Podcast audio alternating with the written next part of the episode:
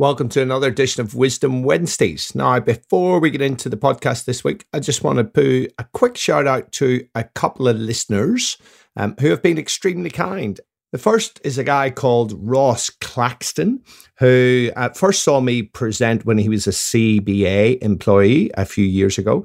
And for the second year running, he sent me a gift at Christmas. And Ross obviously knows what tickles my fancy because for the second year running, it was a bottle of very nice alcohol. So thank you, Ross. It was very well received. And the second person is a lady called Angela, uh, who I gave advice to her son a number of years ago, a guy called Adam, who was becoming a professional boxer, uh, and told her to make bone broth for him to help her recovery. And it turned out her father came around when she was making the bone broth and he had severe eczema on his legs and he was using steroid creams, which which really were bad for his legs in the long run. So so what he started to do is he, he helped her to render the tallow, which is the fat that comes out of bone broth, and rubbed it on his legs and got amazing relief. Uh, and then he was searching for for some other stuff, or she started looking for stuff from, and all the tallow skincare had essential oils in it that irritated him. So she started to make her own line of skincare, which she has now turned into a business, which is really cool stuff. And she sent me some products as a gift, which I've been using, my wife has been using, and it's bloody awesome. So I would suggest that you check out Gigi's Organic Wellness. Um, so the website is ggsorganicwellness.com uh, and see the range of all natural skin skincares. Pretty cool stuff. Now, let's get on with the podcast. So, if you're a regular listener to the podcast, you'll know about the benefits of exercise for preventing a whole host of chronic diseases. And you may have heard that one of those is cancer.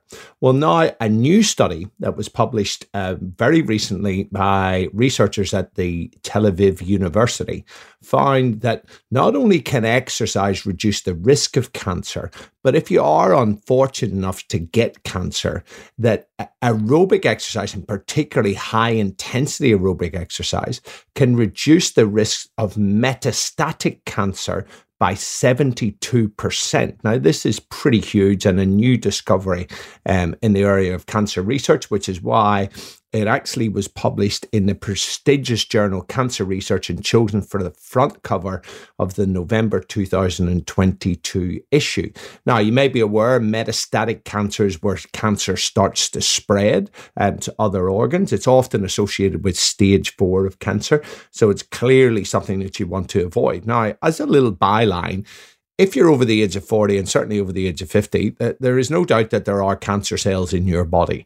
And all the time, our immune system is going around and targeting these cancer cells and killing them off. So it's when cancer starts to spread that it becomes a real issue. And then that metastatic cancer, where it's spreading to other parts of your body and organs, is obviously the thing you want to avoid at all costs. Now, studies have identified, as I said earlier, that physical exercise can reduce the risk of some types of cancer by up to 35%. And this effect is similar to the impact of exercise on conditions such as heart disease and diabetes. So, how did the researchers um, come up with this knowledge that exercise can then prevent the spreading? Well, they did, it was a very clever study, and they used a, a, a concordant animal and human study.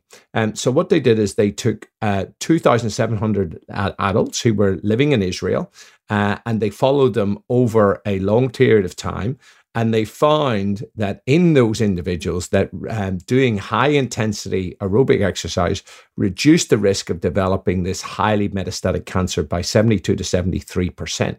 Now, at the same time, they observed similar findings in the animal model of melanoma. And what they found is that the animals that exercised before they developed cancer were less likely to experience these cancer metastases.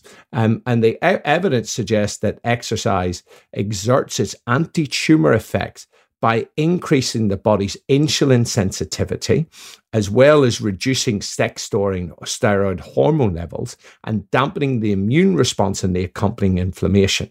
And it also promotes the, the release of signaling molecules in skeletal muscles called myokines, which I have talked about at length before. And these inhibit tumor growth. So these myokines um, were really, really central to this. Now, to add a little bit more depth to the study, what they did is they sampled the internal organs of the physical fit, um, physically fit animals before and after the exercise, and also following the injection of cancer.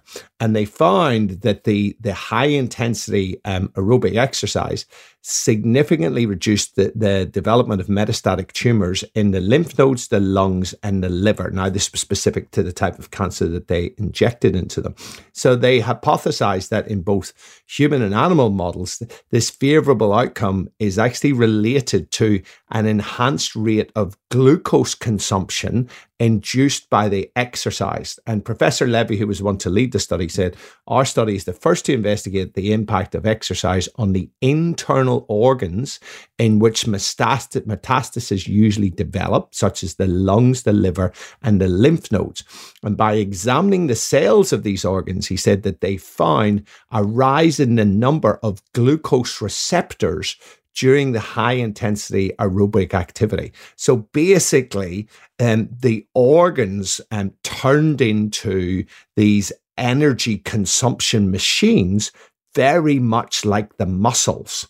And Professor Levy said that they assume that this happens because the organs have to compete for sugar resources with the muscles, which are obviously known to burn large quantities of glucose during exercise. So, consequently, if cancer does develop, this fierce competition over glucose and um, between the muscles and the organs reduces the availability of energy that is critical to metastasis of the cancer cells. So, as we know, cancer cells um, they undergo anaerobic glycolysis, so they need um, the sugar in vast majority of cases in order for them to multiply. So, by increasing um, the sensitivity or the amount of, of receptors for glucose in the organs and um, having the muscles undergo that high intensity exercise, you're basically starving cancer of a fuel source, which for me is pretty fascinating stuff.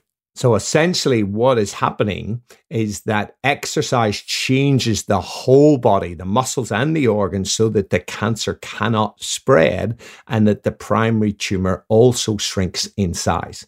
Now, this study was done on high intensity um, aerobic training, but I would suspect, although it hasn't been done yet and needs to be replicated, that any type of high intensity training, so so doing high intensity circuit training or or resistance training, would also have similar effects because that uses a lot of glucose in the muscles as well. Uh, but it's got to be that high intensity with very low rest periods in all order to create that glucose demand for the muscles. And this study um, also links in, I think, if, if you do have cancer, to previous research that I've discussed on the podcast with Professor Robert Newton, who's the Western Australian of the Year in 2021. And, his uh, lab uh, sh- showed that when people are undergoing chemotherapy, if they engage in exercise around the chemotherapy, it makes the chemotherapy much more targeted. Now, they tended to prefer resistance training because it's better tolerated by people who are undergoing chemotherapy but he seemed to suggest that it was the adrenaline that was reduced from the ex or, or increased by the exercise that made the the uh, cancer um, actually be much more susceptible to the chemotherapy, and at the same time protected the healthy cells from the damage of the chemotherapy. So taken together, these studies suggest that that if you want to avoid cancer, physical activity is a must, and quite a chunk of it needs to be high intensity, which is what we need for general health and well being uh, and reducing our risk of all chronic diseases. So, the take home is ramp up that intensity. Catch you next time.